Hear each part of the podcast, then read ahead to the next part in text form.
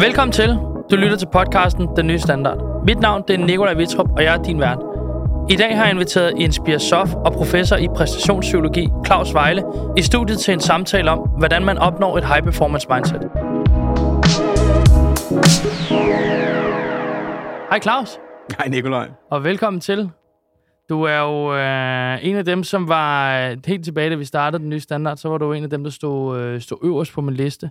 Øh, og til dem, der ikke kender dig, der er du øh, en af dem, som jeg bruger øh, rigtig meget. Så lige en, en god øh, start på den her, bliver nok nødt til at sige, at vi kender hinanden ret godt. Ja. Så hvis der er noget øh, indforstået, så skal jeg nok lige prøve at fange det i opløbet. Det kunne godt være, der, der sker det.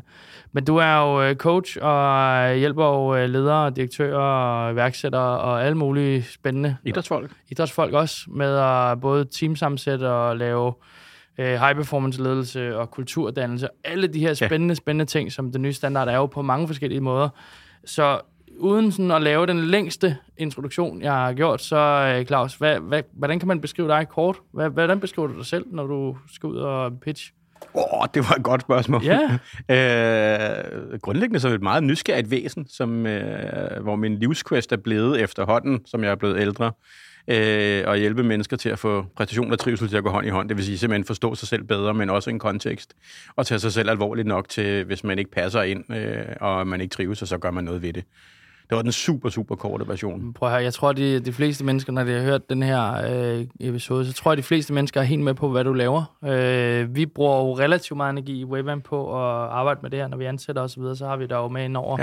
Ja. Øh, så, så igen, jeg tror lige kort, hvis vi skal frame, hvem, øh, hvor du kommer fra, og hvorfor de nævner er, hvor de er, så, øh, så er du en af de første rugbyspillere, hvis ikke den første rugbyspiller professionel i Danmark. Den, den første. Øh, og det er jo det, du har bygget videre på i forhold til, øh, til performance-ledelse osv. Ja, ja. Kan du ikke lige prøve at tage os tilbage til, hvor det hele startede med psykologien og Jo. alt det? Jo, altså det startede jo faktisk, altså alt har faktisk noget med rugby at gøre. Ja. Øh, jeg var ikke blevet idrætspsykolog, øh, hvis ikke det havde været for rugby. Øh, jeg blev, altså da jeg var helt lille, der kunne jeg lige så godt være ind som kriminel jo. Øh, det blev jeg ikke, fordi der var en rugbytræner og en boksetræner, som så mig og sagde, hey, du har talent, vi har behov for dig, øh, men du skal selv tage dig sammen. Øh, og så kom jeg så ind i rockbyen, og så har rockbyen drevet mig til, først til Frankrig, hvor jeg begyndte at læse psykologi. På grund af direktøren i, i min rugbyklub, øh, Jean-Pierre Gontier, Øh, så sagde han, "Men hvad med dig? Du har så meget energi, du har så meget forståelse af psykologi og alt muligt andet, og du hjælper de unge, og må du ikke læse noget på universitetet? Og jeg tænkte, øh, jo, det vil jeg da godt. Og så lavede han to telefonopkald. Det kan lade sig gøre i Frankrig, og så fordi han havde betalt en vinge på øh, universitetet på Paris Diderot, hjalp nok også lidt.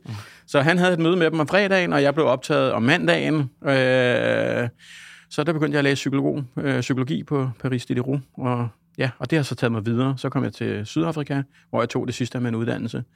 Og der, i dag er jeg adjungeret professor i præstationsfremmende psykologi i ledelse og kommunikation.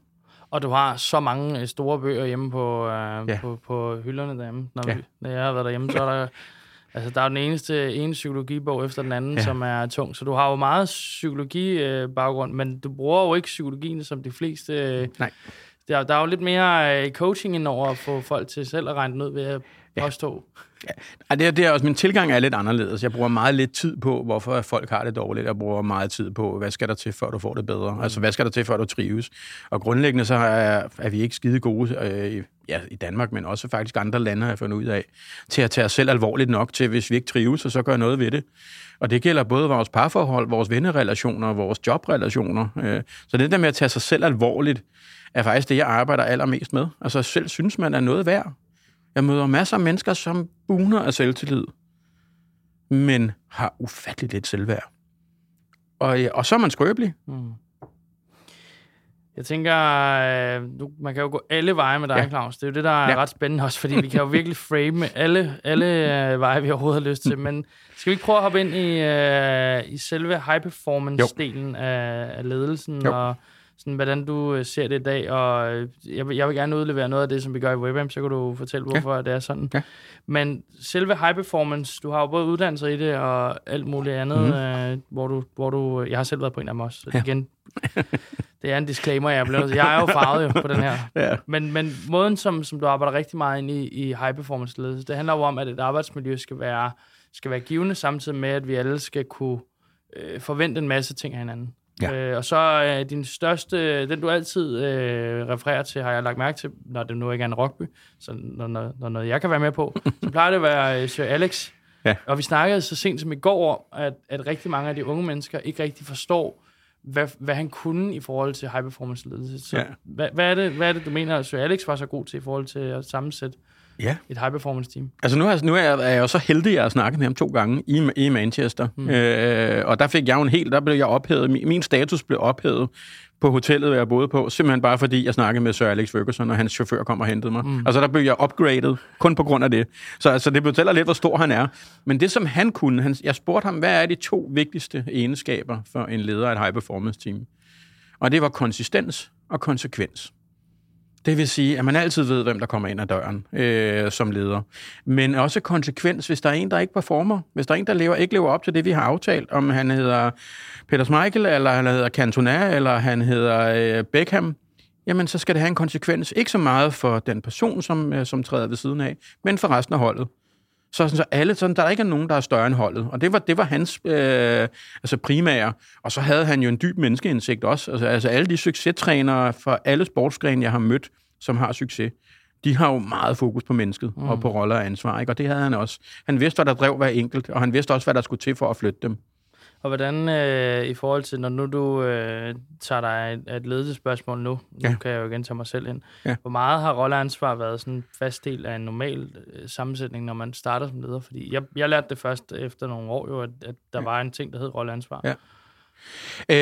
Øh, mange af de steder, jeg møder, at snakker de om roller og ansvar, uden helt at vide, hvad de snakker om.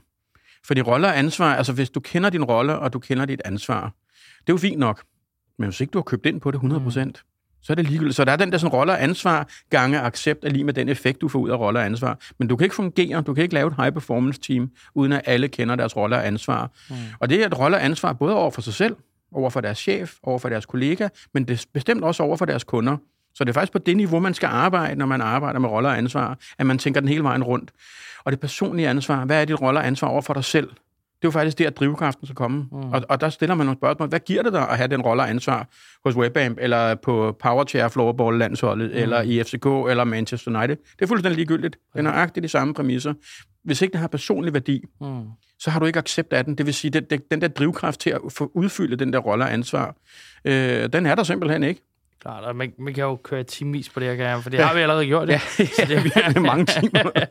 øh, for, for mig er det jo, øh, hvis man skal prøve at tage det ned på et eller andet niveau, hvor folk skal starte op på, øh, på at se, hvordan både man kan spotte, at der er noget, der ikke spiller, som det skal, eller bare mm. Ja. kan, kan begynde at arbejde med det. Så er nogle af de ting, som jeg arbejder rigtig meget med i forhold til, til det, du øh, og, og vi har snakket rigtig meget om, det har været det her med, at øh, min rolle for eksempel for Webamp handler jo rigtig meget om at være for defineret, at jeg er batteriet på rigtig mange punkter, mm. og på rigtig mange punkter skal jeg ikke være det, og derfor så skal jeg have sat et hold omkring mig, som er rigtig, rigtig gode. Ja. Og det er jo et rolleansvar, øh, ja. anerkendelse jo relativt. Ja. Jeg, jeg synes jo, det kom sent. Du synes, jeg ved godt, du synes, det kom tidligt for mig, men jeg synes stadig, det kom sent for mig. Ja, ja. Nå, og for sent.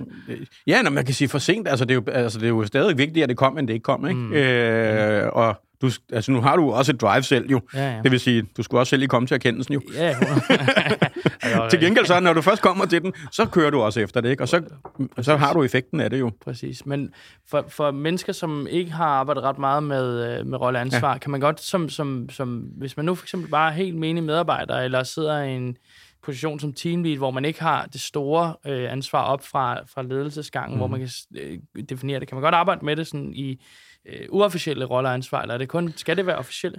Nej, altså de uformelle roller er jo, er jo lige så vigtige, men det vigtigste, hvis man arbejder øh, i en organisation eller en sportsklub eller et eller andet, hvor man ikke har en klart defineret roller og ansvar, det er jo at finde ud af, jamen, hvad er mine opgaver reelt? Hvad er mine egne forventninger til at kunne løse dem? Altså den der forventningsafstemning i forhold til sig selv. Mm. Hvad forventer min kollega? Altså begynd at spørge, hvad forventer min kollega? Hvad, for, hvad forventer min chef? Mm. Så hvis man vender den om og siger, starter med forventningsafstemning, så kan man også lige, så kan man vende den om til, hvad er det for ansvar, jeg har i forhold til det.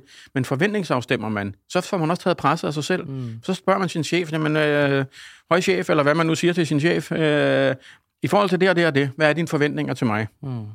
Når den er på plads, så ved man faktisk som medarbejder, øh, hvad der skal til for at løse opgaven. Og så får man taget presset af sig selv, og så har man faktisk adgang, og det er jo det, der er hele tanken bag rolle og ansvar, det er, at man, får, man, man presser ikke sin hjerne Det vil sige, at man har adgang til hele hjernen. Og når man ikke har, når man ikke har det, så bliver man presset. Hvis der er for mange følelser, fordi man ikke føler, at man leverer, jamen så, så har du simpelthen ikke neurologien til at præstere det, du skal til. Mm. Og hvordan, kan, du, kan du komme med et bud på, sådan, hvad der kendetegner en moderne iværksætter i dag, eller en moderne leder? Fordi det er jo sådan set ligegyldigt, om man er iværksætter eller leder. Det kommer over et drive. Men hvad er det, der gør, at, at mennesker rammer en eller anden form for succes? Hvad, hvad, hvad din opskrift sådan, ud fra, hvad, hvad, din, hvad, hvad, hvad du ser? Hvad er det for nogle ting, der, der, ligesom, der spiller ind? Der er jo nogle ting, der går igen på, på de ja. fleste. For så er der selvfølgelig noget med talent, og ja. det kan vi ikke tage med ja. ind i det her. Nej, talent er, er svært, fordi de fleste iværksættere øh, er jo ikke opmærksom på deres eget talent. Nej. De har en passion, de har set et eller andet, og tænker, fuck, det er jeg nødt til at gøre noget ved, mm. undskyld mit franske. Ja. Øh, og, og, og så har de den der, altså, så er de drevet af en passion. Det, som de fleste iværksættere så går ned på, det er på et tidspunkt, hvis de ikke finder ud af, hey, nu er vi et sted, mm. hvor vi er færdige med den hurtige vækst, eller rapid growth, som det hedder så fint mm. på nydansk. Øh, og vi skal have nogen til at høste det, vi skal have nogen til at, øh, at, at gøre noget, ligesom du snakkede om, som du er super god til det nu. Det er at delegere. Mm. Finde de rigtige mennesker til de rigtige steder, og så selv slippe kontrollen. Men det er passionen, der starter for alle. Præcis. Øh, der er mange ledere, øh, de er jo ikke sådan grundlæggende interesseret i at være ledere. Det er bare et næste naturligt skridt for Præcis. dem. Og så føler de sig lidt fætteret, så jeg kommer en chef og siger, ej, prøv at vi skal bruge en leder til den og den afdeling. Mm. Var det ikke noget for dig? Og så tænker man, åh jo, leder er fedt, mand. Øh, og hvis der så ligger ligesom i kortene, det den vej, man skal mm. gå, øh, så er man nødt til at spørge sig selv, som både som medarbejder, har jeg rent faktisk lyst til det? Øh, har jeg evnerne? Øh, fordi det, mange har jo ikke lært at være ledere, og så mm. tænker de, så stikker de fingrene i vejret og siger, okay, jeg behandler folk, som jeg gerne selv vil behandles. Præcis. Det er lederfejl nummer et. Ja. Fordi det, altså tænk, hvis man selv har sådan, jeg vil bare have sandheden, og så skal jeg nok præstere, og så vil jeg have en over nakken, og så leverer jeg. Præcis. Så gør man det ved alle sine medarbejdere, øh, og så går der meget kort stykke tid, så er de væk. Ja. Øh, så, så det at, at være leder er jo, skal jo helst være et, et valg eller en snak med sin chef, sin kollega, mm. om hvem er bedst. Ja. Og rekrutterer man internt, så øh, skal man også sikre sig, altså, hvordan er dynamikken. Ikke? Jeg kan huske, dengang jeg startede som, øh, som selvstændig, en af de ting, som var min store drivkraft på hele ledelsesdelen, det var det her med, at hvis man... For mig var det altid det der med, at jeg havde virkelig svært ved at forstå, hvorfor jeg som medarbejder ikke fungerede. Mm. Øhm, og den simpleste svar i den del var jo egentlig, at jeg fungerer ikke, fordi at, at lige så snart der kommer en øh, sat en retning ud, som jeg ikke forstår eller ja. er enig i, så har jeg rigtig svært ved at acceptere den retning. Og derfor så blev det jo et, et relativt simpelt, svært, selvom jeg, simpelt svar, selvom jeg aldrig havde drømt om at gå den vej, så bliver det jo en, en ting, der hedder, jamen hvis ikke jeg kan finde ud af at være medarbejder, så bliver jeg jo nødt til at prøve. Ja. Og det næste var jo så, jamen jeg kan jo ikke prøve, fordi jeg kan jo ikke finde ud af at være medarbejder, så lige pludselig bliver det en passion omkring at sige, jamen jeg har ikke drømt om at være iværksætter eller selvstændig, men jeg er simpelthen for dårlig rustet til at være medarbejder, til at blive simpelthen nødt til at prøve at skubbe mig selv ind i at sige, ja. uanset hvad, så er det værste, der kan ske, det er, at jeg går på røven, men så må jeg prøve igen, for ja. jeg kan ikke være medarbejder. Ja. Så for mig var det det der drivkraft i at sige, det kan godt være, at jeg ikke har det største talent, eller whatever. Det mm. var bare hårdt arbejde. Ja. Det var fordi, jeg vidste, at der var ikke noget skyggeside, der var ikke noget alternativ. Nej. Det var ligesom om, det var den eneste vej. Ja. Så for mig, når jeg, da jeg skulle være leder første gang, kan jeg huske, der brugte jeg rigtig meget energi på at prøve at gøre det nemt for alle de andre. Og alt det, som jeg ikke havde som, som, som medarbejder, følge jeg gav. Men udfordringen var, når man... Altså, mine gamle chefer var jo ikke dårlige chefer. Mm. De var bare rigtig dårlige til måske at få mig med i loopet i forhold til, at jeg havde behov for noget andet. Ja. Og den fejl lavede jeg jo med det samme, fordi lige pludselig gav jeg jo alle frie rammer til bare at kunne flyve og gøre, ja. hvad de ville. Og så fandt jeg ud af løbende også, at alle har ikke behov for fri rammer. Nej. Der er også nogen, der har behov for Præcis. faste rammer. Ja. Og det er det der med, som, du ved, med som leder med at kunne behandle alle ens, ja. det kan ikke. Nej. Ja, det kan du ved at behandle forskelligt, ikke? Der kan Præcis. du behandle dem ens. Præcis. Og, og der er mange forskellige behov også i forhold til ledelse. Altså, der ja. er nogen, der har behov for tæt ledelse, og der er nogen, der bare har behov for en, ja. for en, for en retning, og så løber de nærmest ja. 10 gange så hurtigt som en selv. Ja. Øh, så, så det er jo en af de ting, som, som virkelig har, har arbejdet sig ind i mig over årene. Og jeg kan huske, det var, jeg tror, det var tilbage, dengang vi lærte den kende egentlig. Der var jeg lige startet, måske har været i gang et år. Ja, det var meget tæt på. Men der var, jeg, der var jeg forvirret i alt, hvad jeg lavede. Der havde jeg trods alt fem, 4-5 medarbejdere eller, eller andet, hvor at jeg er ikke sikker på, at jeg var særlig nærværende leder dengang overhovedet, faktisk. Det er jeg ret sikker på, at jeg ikke var. Det er jeg ret sikker på. men pointen er, at du skabte jo stadig resultater på trods af det, ikke? Det kan godt være, at det havde nogle omkostninger rundt omkring, men... Ja, ja, men jeg tror også det der med, at hvis man, hvis man aktivt vælger at være leder, men så er ja. iværksætter eller leder, så skal man bare huske på, at man har, man har muligheden for at udvikle mennesker, man mm. har også muligheden for at brænde folk i begge ja, ender. helt klart. Og, og det er jo, altså, stress kommer jo ofte af en, en dårlig forventningsafstemning. Det er jo mit bud være. Ja, men det er det, det er det altid. Om det er et parforhold, eller venneforhold, eller hvad det er, så er det dårlig, øh, dårlig forventningsafstemning. Og vi glemmer det. Det er en glemt disciplin. Ja, ja, Det er den mest enkle disciplin i hele verden, hvis man gør det fra starten af. præcis. Øh, men vi glemmer det, så tænker jeg, jeg skal ikke bruge arbejdsværktøjer derhjemme. præcis. Øh, jo, det skal du, fordi du er et helt menneske, så hvis ikke du trives derhjemme, jamen, så skal du heller ikke levere på Præcis. arbejdet. Og le- leverer du ikke på arbejdet, trives du ikke på arbejdet, jamen, så har du også svært ved at være den mand, kone, kæreste, hvad man nu skal være derhjemme. Ikke? Hvordan er din holdning så til hele det her med hjemmearbejde og sådan noget? Fordi det har jo lige pludselig rykket ind, at man ikke kan koble fra Ja. i godsøjen. I hvert fald nogen har ikke disciplin til at gøre det. Og Ja, det altså, som, øh, Og, og dem, der ikke har disciplinen, det, det er jo også, øh, altså, high performance mindset hos et individ, handler jo også om at være ærlig over for sig selv. Mm. Og der er jo nogen, der ikke har disciplin. Til gengæld møder jeg så også rigtig mange, som vidderligt har disciplin, mm. hvor der, der vinder alle på, at de ja. sidder og arbejder hjemme. Ikke? Præcis. Øh, og, det, og så er vi tilbage til den der, der er ikke nogen, der er ens. Mm. Øh, og det er det med at som leder at finde ud af, hvordan skaber jeg det rigtige rammer? Altså, miljø er jo alt, eller kultur er jo alt. Hvordan Mm. skaber jeg den kultur, det miljø omkring de mennesker, som jeg gerne vil have præstere? Og kan man gøre det, så kan du vidderligt få noget, som er helt unikt. Fordi Hvad- så får du max ud af folk jo. Hvad er det så, der gør, øh, eller hvad, hvad, har, hvad har man så brug for i en kultur, hvis man skal skabe et high-performance-team? Fordi kultur er jo vigtigt, det ved jeg også, fordi vi Ja. snakker tit om det, men, Ja. men kan du ikke prøve at sætte på ord på, hvad, hvad for en kultur er der behov for, for at man kan skabe rammerne? Øh, den, altså, den, den, den første del, der er vigtig, det er, at øh, alle kender deres rolle og ansvar. Det næste er, en high-performance-kultur kan ikke fungere uden tillid. Alle skal forstå deres roller og ansvar over for hinanden. Mm. Det vil sige, fra man træder, altså inden man træder ind ad døren på arbejdet, eller derhjemme for den sags skyld, hvis det er en high-performance-kultur derhjemme, mm. fyldt med kærlighed selvfølgelig. Ja. øh, men der, der tager man en beslutning, at når man træder ind ad døren, så træder man ind ad døren med energi.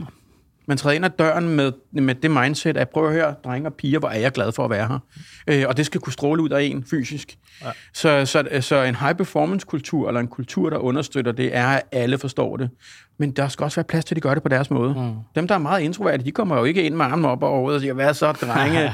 de kommer måske ind og så siger, nå, ej, hvor er jeg glad for at være her. Men, mm. men for dem er det jo lidt det samme som en vestjyde, der siger, jamen, det går da meget godt. Vi har jo i WebAmp har vi, øh, det, vi har prøvet at gøre det så lidt som muligt, ja. men samtidig med, at alle skal anerkende alle hver eneste dag. Og vi giver en nøgle hver eneste dag, folk ja. kommer ind. Ja. Og den kan selv introverte godt øh, overskue, for ja. de behøver ikke råbe hej eller være Nej, nej. helt udadvendt. De skal bare give en nøgle, ja. og så er det videre. Og, og nogle gange så er det, så er det nok. Mm. Altså, da jeg kom tilbage fra Frankrig, da jeg spillede professionelt første gang, der lærte jeg en lille bitte ting, som har siddet i mig altid. Alle de her franskmænd, øh, nu var det så også en del af den franske kultur, lige meget hvor man mødte den, hvornår man mødte den, det, det kunne være med kindkys, men alle gav hinanden hånden, mm. hele vejen rundt i omklædningsrummet. Fedt. Både når man kom, og når man gik. Ja. Den tog jeg med tilbage til Danmark, øh, og der gik vi fra at ikke have vundet ret mange kampe, til faktisk at, at vinde pokalen og blive Danmarksmestre. Det det. Øh, og en af de ting, vi ændrede, var den der med at anerkende hinanden. Giv hånd fysisk kontakt. Høre, vi er her, og vi er her sammen. Præcis. Og så den næste kultur, det er, ingen er større end holdet. Nej. Altså de der primadonnaer, vi kan Ja, ikke bruge dem. nej. Og det kræver for Sir Fergusons tilgang, ikke konsekvens. Mm. Øh, en over nakken. Og det er jo svært, ikke? Fordi det der med ingen overholdet er jo, er jo et vidt begreb, som, som alle slynger ud, og der er rigtig mange, der Mhm. er, inklusive mig selv, der har været i en rigtig lang periode bange for at, at leve den ud. Ja. Men, men altså, vi har jo været en, en kulturændring i WebAmp i- siden januar måned, tror jeg, vi startede med at starte det her op. Mm. Og der var en af de ting, vi havde som udfordring, det var jo nemlig det her med at få, få tænkt ind i, hvad, hvordan får man et, et harmonisk team til at fungere? Ja. Og vi sidder i, øh, vi rammer september om et par dage, men, men for os har det virkelig været en, en ændring, og vi har skulle sige farvel desværre til nogle rigtig søde mennesker, og vi, der er også nogle mennesker, der har sagt farvel til os. Men harmoni, harmonien i forhold til det kultur, men, øh, vi har i dag i WebApp, er bare, at alle vil dø for hinanden. Ja. Altså det, det er sådan, det føles at Ja, være her nu, ja. og alle har lyst til at gå ekstremt langt fra hinanden nu. Men uden at der er nogen, der har stress over det. Ja. Så, så det virker som om, at alle derinde har lavet en accept af, jamen, vi, vi, vi vil alle sammen helst have maks 37 timers arbejdsuge, Ja. Men vi er alle sammen også øh, meget, meget, meget, meget øh, klar over, at vi alle sammen gerne vil være blandt de dygtigste ja. til det, vi laver. Ja. Og de to ting kan godt harmonere. Nogle, Det det. nogle uger er det lidt sværere end andre, og nogle uger kører vi også mange flere timer end 37, Ja. men som udgangspunkt har vi jo en holdning, der alle sammen hedder, at vi skal ikke, vi skal ikke arbejde hinanden Nej. ihjel, for vi skal også have et, et liv derhjemme, som fungerer, for ellers så kommer man ikke glad på arbejde Nej. dagen efter. Altså, et liv skal være balanceret. Så det der med at arbejde 37 timer, eller, eller jeg har hørt firmaer, som, hvor de arbejder og det dobbelte, men de producerer ikke det dobbelte. Så 37 timer og have en beslutning om det er vigtigt. Nu snakker du det der med at skille sig af med nogen. Der er nogen, der selv har sagt farvel, skiller sig af med nogen undervejs. Man snakker meget, eller jeg snakker meget om, når jeg underviser på universiteterne i, øh, i high performance kultur. Det der med, at man skal rent faktisk passe ind. Mm samme øjeblik kulturen ændrer sig, så er det jo ikke sikkert, at en, der har været der måske 5 år, 10 år eller 15 år, passer ind i kulturen længere. Og så er det meget ofte en bjørnetjeneste, man gør, fordi så beder man den her medarbejder, fordi de har været der længe, ej, øh, vi skal nok øh, gøre det. Men de får det værre og værre, de ved jo godt, de ikke præsterer. Mm. Og alle de andre tænker, ej, skal den der, øh, ham der eller hende der, øh, øh, de leverer jo ikke mm. på samme niveau, som, øh, som de har gjort tidligere. Præcis. Og, og, og det er fordi, lige pludselig at kulturen ændrer, så passer man ikke ind, så man skal faktisk Præcis. hele tiden, altså det er jo en dynamik, mm. øh, og den kultur, du har nu, om et år, øh, skal du hele tiden ja, kigge, hvad er det for en kultur, og hvordan passer folk ind der? Ja. Så det altså, når man snakker, altså jeg har sådan, jeg elsker sådan det her udtryk, fitness, altså, men ikke, at man er fedt, nej, men fitter man ind, mm. er sindssygt vigtigt. Hvis man føler, man passer ind, og man har den der fornemmelse af, prøv at høre, jeg hører til, og jeg kan levere. Mm. Øh, har man ikke den, så begynder man at vakle. Så man skal passe ind, og kulturen ændrer sig hele tiden. Det vil sige, man kan ikke sige, at et hold skal være på en bestemt måde. Nej. Det ser du også, øh, hvis man kan tage en fodboldmetafor, med Vast, som ikke øh, fungerede der, hvor han var. Han, han er jo ikke en dårligere fodboldspiller, han passede bare ikke i kulturen. Nej. Jeg er enig, og det er, jo, det er jo rigtig spændende, fordi det er jo, altså, på en eller anden måde er det jo også svært for, øh, for virksomhedsejere at anerkende den der, fordi, eller ledere for den sags skyld, fordi det udadtil vil det jo altid se ud som om, det går dårligt. Ja, ja.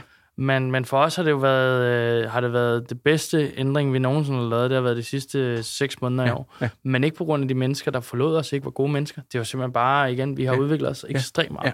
Og, og vi vil gerne noget andet, og vi fortsat vil gerne noget ja. andet. Og så er der kommet en helt anden ting på, som, som jeg synes er enormt angstprovokerende, men som vi har fået løst, synes jeg, ekstremt godt. Det er det her med, at vi begynder at køre med mellemleder. Ja. Hvilket er et helt nyt stadie i midt. Altså, ja, det er det ved, jeg, jeg synes jo, det er jo en helt anden måde mm. at være leder på. Altså, lige pludselig starter vi forfra med, at man, ja. det er tilbage til ikke at ane, hvad fanden man laver. Ja. ja. Og den der mod til at, at, at, at kaste sig ud i det, som man ikke aner. Altså den der frygten for det ukendte afholder rigtig mange ledere og virksomheder for at, at tage springet. Ikke? Og så jo. den der med, ja, forvirring, det er fedt. Øh, men det er ikke alle, der synes, det er fedt. Men forvirring, det er der, der er vi ved at lære. Ikke? Præcis. Altså, det kræver mod jo. Mod er en muskel. Den har ja. du så trænet, og det er jo ikke alle ledere, der har det. Nej, heldigvis. Men det har også taget noget tid at ja, få ja. den trænet. Nå, men det, det gør det også, fordi det er jo en, det er jo en ny måde at tænke på. Men ja. mod er altså en, en, ligesom en muskel. Den skal trænes. Ja. Og der er mange, der ikke har har været modige i forhold til at tage beslutninger, eller svære samtaler, eller som leder og tænke, ej, kan jeg nu tillade mig mm, det? Ja. Øh, det er vigtigt, for hvis ikke du har modet, så får du heller ikke trådt ved siden af, ja. og finder ud af, okay, det var, den gik sgu ikke, men Præcis. du får ikke lavet de ting, der som rent faktisk skal til. Præcis.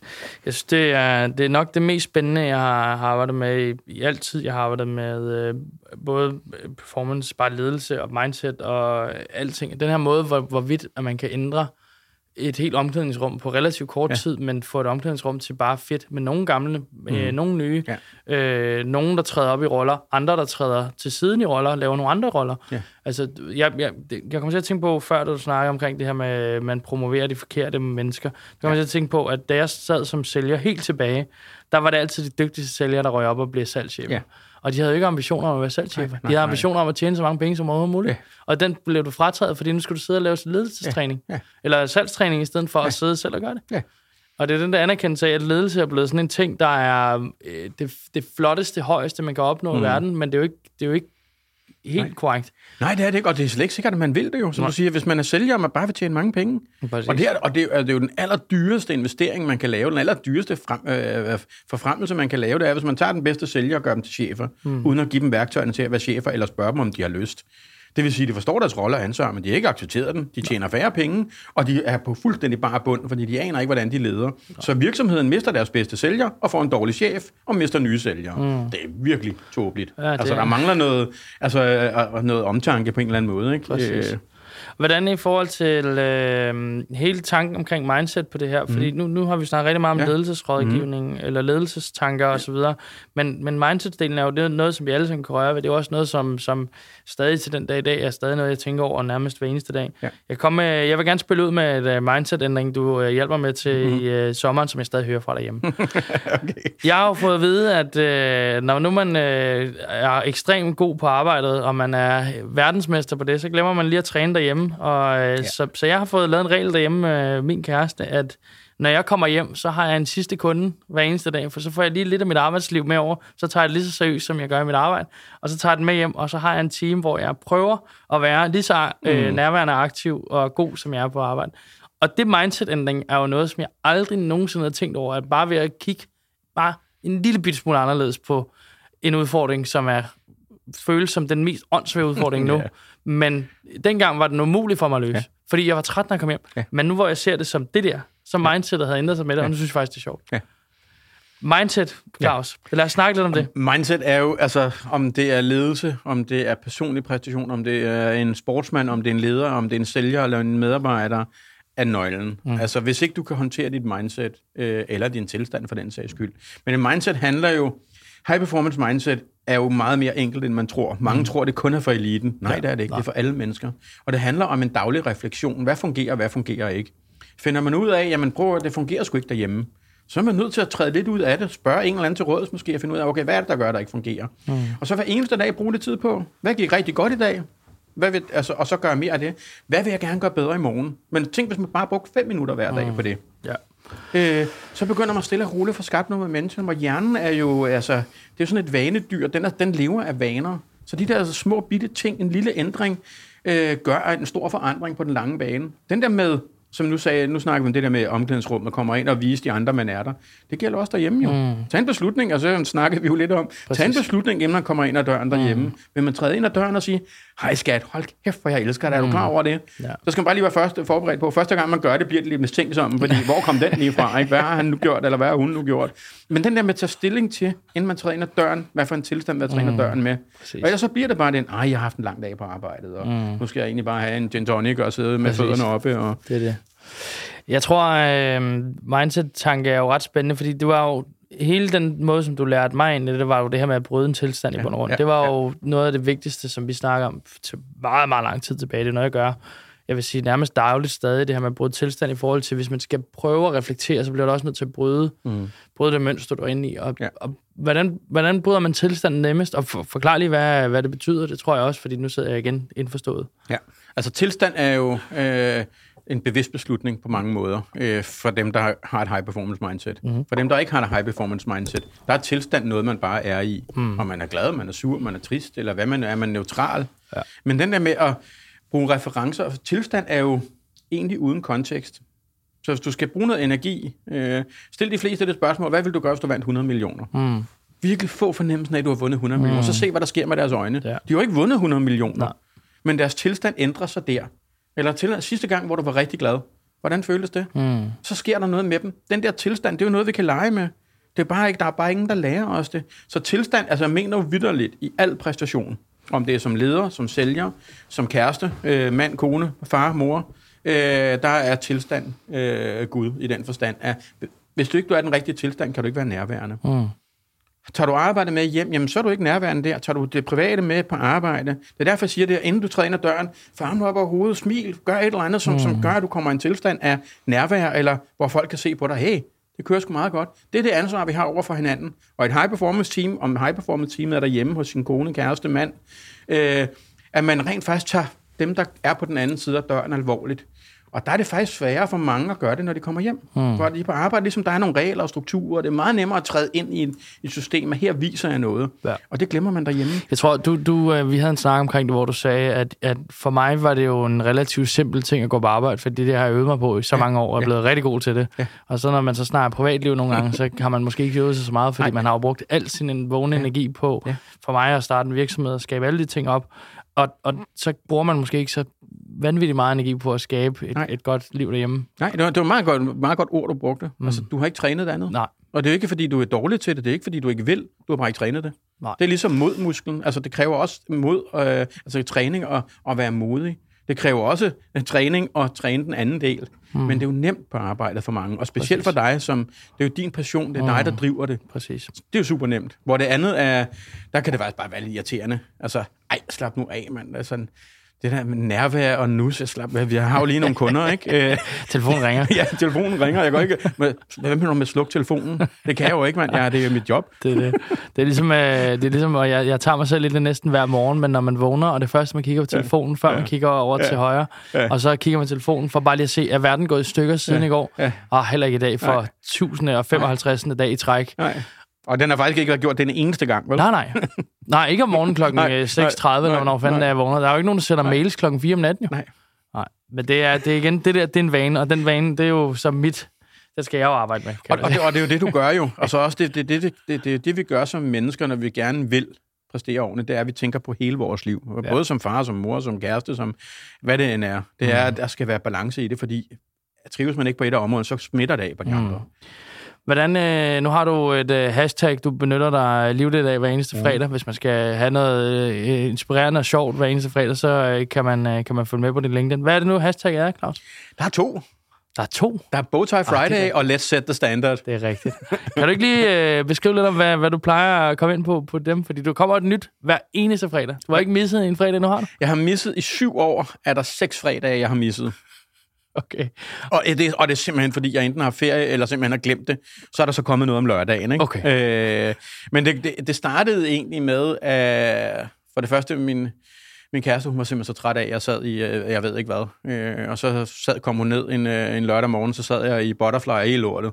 Øh, og så snakkede jeg med nogle af mine landsholdsspillere om det der med at lære at binde en, en Butterfly. Og så tænkte jeg, okay, der, der er et eller andet i det. Og så begyndte jeg at poste hver fredag. Et Bowtie Friday. Så lærte jeg, og jeg har nu ja, 103 forskellige øh, selvbindere. Øh, jeg har også en på i dag. Ja, ja, den ligger der. Øh, og Let's Set the Standard handler egentlig om et issue, jeg har haft i løbet af ugen. Øh, en udfordring, som en kunde, en klient eller et, et hold har haft. Mm. Og den handler om det der med at lade, sætte en, lade standarden være højere. Det spiller meget godt sammen med den her øh, den nye standard. Ikke? Altså, vi er nødt til at sætte en standard både for os selv, men også for verden. Mm. Og der kan være et, et, et, som det bliver på fredag, så er I lidt foran det i morgen. Øh, den der med, øh, at hver morgen vi vågner, så begynder der at vi at skrive et nyt kapitel, eller en ny side i det næste kapitel i vores liv men vi glemmer nogle gange, det er også der er forfatteren. Mm. Så det kan være sådan et som det, og det er altid på engelsk, så er der nogle danskere, der spørger, hvorfor er det på engelsk? Jamen det er, fordi jeg har boet i Frankrig og i Sydafrika, og halvdelen af mit netværk er faktisk engelsk, og ja. alle danskere forstår engelsk. Og du taler relativt godt engelsk? Også. Jeg taler relativt godt engelsk. Jeg underviser halvdelen af min tid på engelsk, faktisk. Så øh, ja, nogle gange, så, så er det engelske sprog jo også bare, altså det har nogle flere nuancer. Enig. Især, så det kommer hver fredag. Ja. Så der kan man øh, følge med på, ja. øh, på din LinkedIn, og der skal man bare søge efter Claus Vejle, så øh, dukker du op der. Har du egentlig også, øh, du må næsten have bowtie på også på det billede? Ja, det har jeg højst sandsynligt. Ja, det tror jeg også. Det, det, ja. det er et eller andet, der siger mig, du har, ellers må ja. du ind ændre det. Skal vi ikke hoppe over i noget uh, transformation? For det er ja. også en af de ting, som, uh, som, som vi har arbejdet rigtig meget på de sidste år. Det her med, hvordan laver man så, når vi uh, sidder i en ledelsesgruppe, vores er jo relativt lille, men hvis nu man sidder i en større ledelsesgruppe, mm. så vil man jo have samme udfordring, som vi har. Nu ja. skal vi have hele holdet med. Hvordan, uh, hvordan det gør vi det? Uh, og, og hele den del er jo, hvis man bare lige skal tage lille bit smule øh, kontekst med, så bruger vi jo rigtig meget disk, når vi arbejder mm. i forhold til, hvem skal have hvad at vide, hvornår, og hvordan skal mm. de have det at vide, og så ja. videre.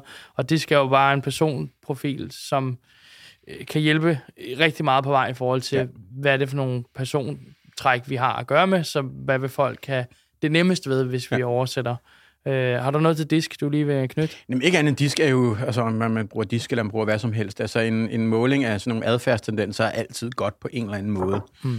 Øh, den, som vi arbejder med her sammen med, er jo også, den hedder, øh, det er en size, hvor der også er nogle drivkræfter med, det vil sige, den er todimensionel. Præcis. Og man har fokus på magt og indflydelse, økonomi, eller hvad det er. Det, det giver også en indikator af, af de forskellige parametre. Øh, hvad ligger der værdi nede bagved? Men, men adfærdsprofiler er jo altid godt, fordi så er det nemmere at forstå hinanden. Mm. For man siger, hvorfor er, han, hvorfor er han så bossy ham der? Nå, okay, det er fordi, han har den der dominans. Eller mm. hvorfor siger hun ikke noget? Jamen, det kan være, fordi hun har en anden profil. Så, så det giver sådan en, en, en adfærdsforståelse øh, forståelse af forskelligheder. Ja. Hvad, I forhold til øh, transformationsdelen, mm. skal vi ikke lige prøve at ind i den? Fordi jo. nu har vi jo lige framet både med personprofiler, så ja. nu, nu ved alle, at når vi tager ja. holdninger, ja. så tænker vi lige på omklædningsrummet, før ja. vi tager en holdning. Ja. Når vi så skal have en holdning fedt ud i livet, mm. hvordan, øh, hvordan, hvordan søren øh, gør man så det, Claus, på et, på, et, på et strategisk plan? Ja, altså det er jo, det, det er jo transformationer, eller det hele taget det at gøre noget andet, end det vi gjorde i går, er, øh, er kompliceret for, for mange. Øh, det er en rigtig god idé altid at lave en analyse, en teamanalyse. Hvordan har folk det med kommunikation? Synes de, vi kommunikerer nok? Mm. Øh, hvordan har de i forhold til målafstemning? Målafstemmer vi nok? Det vil sige, at man som leder og som organisation har man selv været med til at udfylde noget, hvor man tænker, okay, det er vi skide gode til. Det vil sige, så kan man sidde i fællesskab, ledelse, alle mulige andre, og sige, okay, her skal vi være bedre, men hvad skal vi prioritere? Og så kan man, man kan simpelthen næsten bede alle medarbejdere i, i den ledelsesgruppe, eller alle ledere om at sige, okay, det her det er det vigtigste i forhold til det, hvor vi gerne vil hen. Ja. Det næste, man skal huske, er, at nu har vi så et udgangspunkt om, hvor synes øh, alle, vi skal fungere. Og der er det vigtigt, at alle forstår det her. Det, det er... Øh, det er hemmeligt, altså i den forstand. Der er ikke nogen, der ved, der er ikke nogen for at vide, hvem der har svaret hvad. Mm. Øh, fordi så får man ikke de ærlige svar. Så skal man huske, at best practice er altid baseret på fortiden. Mm. Og det er ikke sikkert, at best practice er det, vi skal bruge til fremtiden. Nej. Så finder ud af, hvad er det, vi har i dag? Hvad er det for et team, vi har? Hvad er det for nogle udfordringer, vi har i dag? Og hvad er det for nogle udfordringer, vi gerne vil have? Hvor er det, vi gerne vil hen? Mm. Og finde ud af, hvordan bruger vi de ressourcer, der er til stede? Og så er vi tilbage til roller og ansvar. Ja. Øh, men også kigge på, at den kultur, der så kommer nu, hvem har hvad rolle og ansvar? Vi er nødt til at få dækket alle områder, og der er det vigtigt, at alle får værdi på, altså for, for dem selv. Men hvis de får en nyt rolle og ansvar, hvad er vigtigt ved den rolle og ansvar for mig? Hvad giver det mig at have den? For det er der drivkraften til at fylde rollen ud kommer. Mm. Det var den meget simplificeret, fordi det er kompliceret det her, Præcis. men det, det, det, i al enkelhed er det der, man skal starte, fordi så starter man ligesom, stikker fingrene i vejret og siger, mm. hvor kommer vinden fra, og så... Øh, så blæser vi den vej, ikke? Og så kommer der uro ud på, ja, det, gør. Øh, på, på det hele, fordi ja. så forstår folk ikke, hvorfor man gør. Vi ja, har jo, øh, jeg, jeg, jeg kan ja. huske en af du, ja. ting, du sagde, uh, undskyld, jeg afbrød, men en af de ting, du sagde, det er også det her med, i uh, transformation, så er kommunikation exceptionelt vigtigt. Uh, ja. og, og jeg kan huske, at når det er meget nyt og meget uh, enten dårligt, mm. så er det næsten dagligt, man skal ja. ud og kommunikere. Ja. Vi stadig er på den samme vej, ja. som vi var ja. i går. Ja. Og så jo længere hen man kommer i processen, jo mere ja. Ja. spredt kan man komme. Ja. Altså faktisk er det jo, øh, man burde jo lave forandringsledelse hele tiden. Og den, den store forskel på forandringsledelse og kriseledelse, det er, i forandringsledelse kommunikerer man på uge, 14-dages månedsbasis, men i kriseledelse og i forandringer, der kommunikerer helt ned på dagsbasis, måske timebasis. Hmm. Og det vil sige, den der løbende forventningsafstemning, for det her, det handler faktisk mere om forventningsafstemning end noget andet, at folk er trygge i processen, de ved hele tiden, hvad der bliver forventet af dem, og folk bliver usikre. Altså alle mennesker, altså det er jo meget få mennesker, der vidderligt elsker forandringer. Ja. Øh, så er der nogen, der elsker forandringer, fordi de selv har skabt dem. Mm. Og så siger de, jeg elsker forandringer. Ja, det er klart, men det er også dig, der har skabt dem. Det er dig, der, det er dig, der, der, der, jamen, lige det er dig, der har sheriffstjernen, det er ja, dig, der peger retningen. Øh, så den der trygheden i, at alle ved, hvad skal der til, før jeg kan løse den her opgave. Ja. Øh, og, så, og så er forandringer ikke svære. Nej. altså, jeg er, jo, øh, jeg er jo klar på forandringer, det har jeg altid været. Jeg er jo mhm. ikke, det skræmmer ikke mig sådan super meget, men jeg vil sige, nu har jeg jo øh, min, min øh, kæreste og modpol af mig, og der har vi, øh, det er nok vores øh, nemmeste udfordring, den kommer igennem lige præcis den del. Mm. Fordi det er der, hvor vi er længst fra hinanden i forhold til, at det skal helst være, som det plejer, synes øh, hun. Yeah. Og jeg kan godt lide, at vi lige tjekker det op og siger, skal vi ikke bare købe en flybillet og se, hvad der sker? Jeg skal ryste posen og se, hvad der vælger ud. Vi ser, hvad der sker. Ja. øhm, en af de ting, som jeg hver eneste gang, jeg har folk inden, og, og det, jeg synes er mest inspirerende faktisk også at kigge ind i, det er jo hele det her med bagsiden af medaljen. Mm. For det koster jo energi, eller tid, eller øh, personlige relationer ja. øh, og, og komme frem i verden. Og vi har jo, nu har vi haft, hvad har vi haft 12 episoder, tror jeg, hvor at der findes ikke en episode eller et menneske, der har den samme bagside af medaljen. Så det er svært at komme med et spørgsmål, der hedder, hvordan løser man bagsiden af medaljen? Ja. Men hvis vi nu skal kigge ind i, sådan, hvad kan man gøre for øh, at gøre sig klar på, at hvis man vælger at stikke snuden frem, mm. om det er leder, iværksætter, om man vil være den bedste til mm. det ene eller det tredje, hvad kan man så forberede sin, sin krop på øh, i forhold til det pres, der altid vil følge med på den ene eller den anden eller den tredje måde? Altså, man skal, altså først skal det store hvorfor-spørgsmål. Hvorfor har jeg lyst til det her? Mm. Hvorfor vil jeg gøre det? Hvad er det, der er vigtigt ved det for mig? Hvad er altså, det dybere eller højere formål? Om det er dybere eller højere, er jo det samme med at gøre at lave den forandring. Når vi ved det selv, om det er at gå for hinanden, om det er at sige op, om det er at søge et nyt job, om det er til at flytte til udlandet, hvis man ved den dybe forandring, altså der, der er et udtryk på engelsk, som hedder, if you know your why, you can stand anyhow and what. Så hvis du ved hvorfor, kan du udstå alt hvad og hvordan. Så hvis du virkelig har tænkt efter, hvad er det højere formål med det her for mig, så kan man modstå næsten hvad som helst. Og jeg tror, øh, en af de ting, som, som virkelig er gennemgående, det er jo det der med, at alle de mennesker, vi har inde her, har jo lige præcis den del med sig. Mm. De ved godt, hvorfor de går ja, på arbejde ja, hver dag. De ved ja, godt, hvorfor ja. de har været gode. De fleste ved også, at de færreste ved, at de har haft det ekstremt hårdt ved at være så gode, mm. eller blive så gode. Øhm, anerkendelsen af den der, øh, den er stadig svær, synes jeg, at se, fordi vi lever stadig det der perfekte liv alle sammen, ja. udadtil i hvert fald. Ja. Når nu du sidder som iværksætter, og øh, det var også derfor, jeg startede den nye standard i bund og grund, det var fordi, jeg sad altid med den der tanke, der hed, det er sjovt, alle dem, jeg kigger øh, mm. til siden til, eller ser op til, eller øh, sammenligner mig med, de sidder altid med, de har det altid kanon på Instagram. Og mm. kæft, det ser ja, godt ud, nemt ja, ud. Ja. Og LinkedIn, det flyver bare derud af. Og når man så møder dem en til en, så finder man ud af, jamen, det kan godt være, at det udad til altid ser godt ja. ud, men når man bare lige får krasset en lille bit smule ja. og spurgt sådan ind til, hvordan har det det eller, eller andet, så er det de færreste mennesker efterhånden, som har 100% kontrol og balance, der bare hedder, "Men prøv at, jeg har det fremragende. Ja. Og du ved, øh, alt er godt, og mener det, uden at man sidder og siger, Ja. ja. Øh, det har været hårdt at komme ja. dertil. Ja. Ja. Som, som, som, som samfund er vi gode nok til at acceptere, hvor hårdt det er at, blive en, øh, at komme frem. Nej, altså jeg tror, at med samfundet er jo afspejlet af dem, der lever i det, og på mange måder er vi ikke skide gode til at passe på os selv, altså. Og når vi ikke er det, så er det jo også svært øh, for samfundet at passe på os jo. Altså, men vi er ikke så gode til at anerkende, at, at, at noget har en pris, øh, og alt vi har en pris. Øh, altså, om hvis man gerne vil være iværksætter, som du selv ved, altså starter noget, det har en pris på andre områder. Mm. Men hvis man vil det nok, så, så, så er prisen jo ikke høj for en selv. Men så er det den der med også at acceptere, jamen prøv at høre, jeg gør det her, fordi det er vigtigt for mig. Det er jo ikke egoistisk. Det er jo egentlig bare, at når man har et intro drive, og dem man så ser som en succes, ja, det har nogle omkostninger, og der kan sikkert være nogen, der tænker, ej, den klaphat, han gjorde, eller hun gjorde sådan og sådan, men det er fordi, de er drevet noget andet. De ved, hvorfor de gør det, og de ved, hvor de vil hen med det. Og der er jo ingen, der er perfekte. Og det handler lidt om de der små, bitte livskompromiser, man gør undervejs. For at blive, have succes som iværksætter, så må man indgå nogle kompromiser med sig selv i forhold til i forhold til social omgang med andre, i forhold til måske kone, kæreste, hvad det end er. Øh, der skal man bare passe på, at det ikke bliver sådan en ny normal. Fordi så vender man sig til, at det er sådan, det er på det område, og det sker for næsten alle. Om det er, hvis man er meget drevet på arbejde, jamen så privat, så bliver det nyt normalt. Jamen så kommer jeg hjem og er træt, og principielt så skal han eller hun egentlig bare sørge for, at jeg kan få noget fred og ro. Ikke? Ja. Så bliver det det nye normale, mm. og så vender man sig lidt til det. Øh, og så kan man komme langt væk fra sig selv på den front. Så den der accept af, men hvem er jeg, når jeg er helt inde i, både privat og på arbejde, øh, den er man nødt til at holde fast i hele tiden, fordi ellers så er det, vi kommer for langt væk fra os selv. Som du selv sagde, det der med, øh, med, din egen, øh, med din egen kæreste. Hvis man ikke får den med, for der kan man komme langt væk fra sig selv. Præcis. Altså, jeg, jeg tænker, jeg, jeg kan jo tage de råd, jeg ved, du har givet mig mm. i løbet af årene, så kan vi jo Ja. ja. gennemgå dem en efter en, Ja. ja. fordi der er jo garanteret også flere, du har givet mig undervejs. Og vi har jo både øh, arbejdet med øvelser og alt muligt Ja. ja. sjov ballade. Men nogle af de ting, som, som virkelig har været vigtige for mig at få Mm. implementeret godt i mit liv, det var det der, det første og det vigtigste stadig den dag i dag, få styr på søvn. Det er, det, det er, undskyld mit franske, det er så fucking enkelt, men alligevel så kompliceret. Helt vildt. Ja.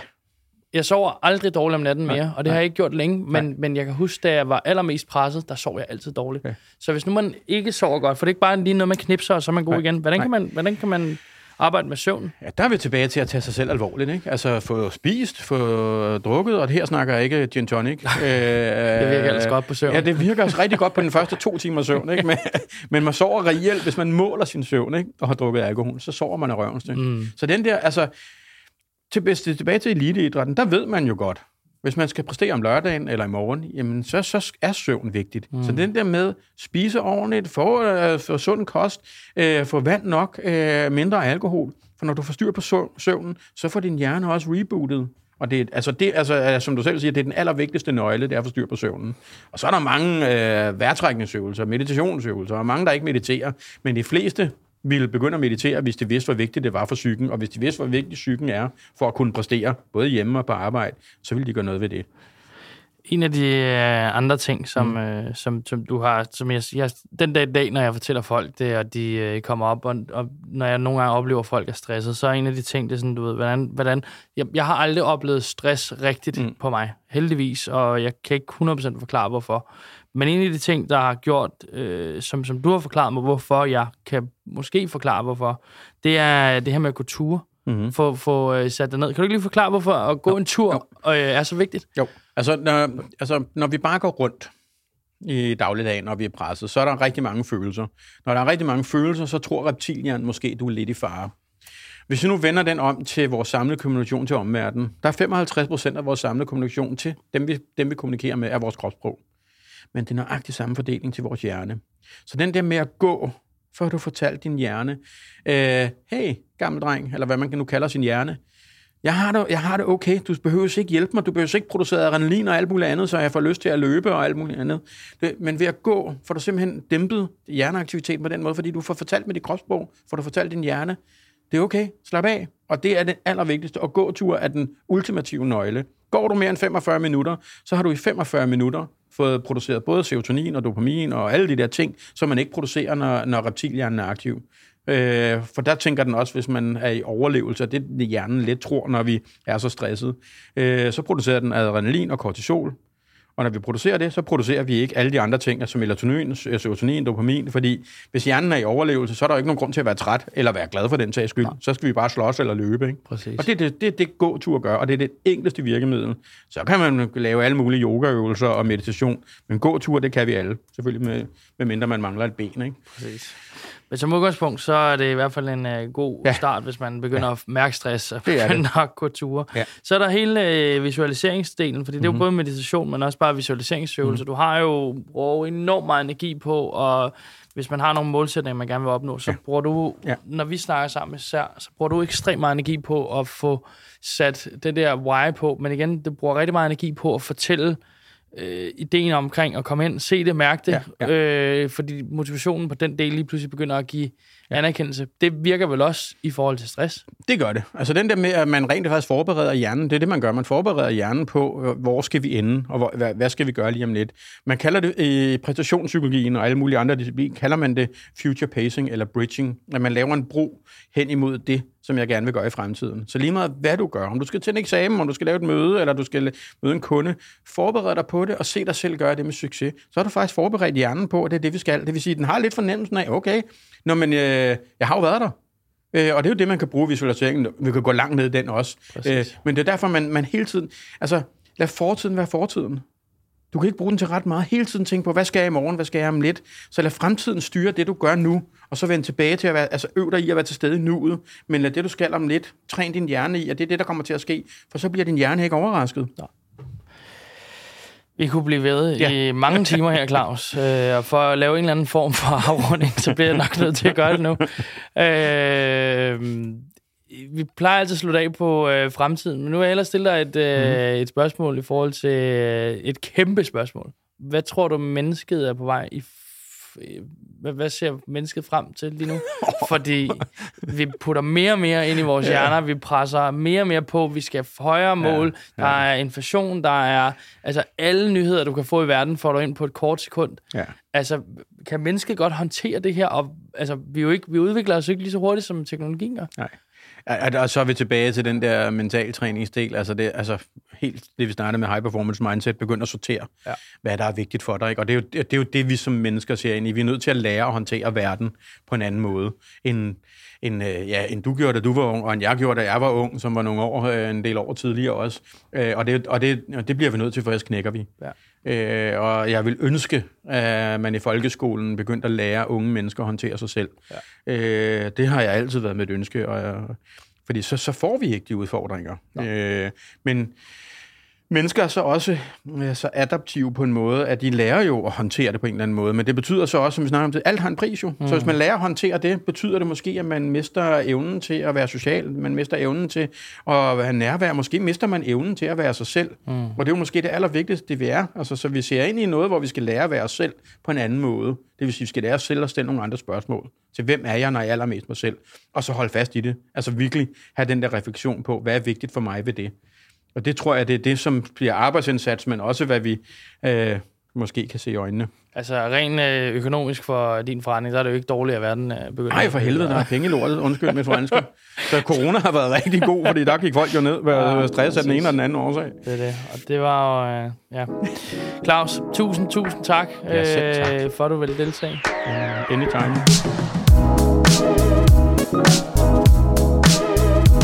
Thank you. Thank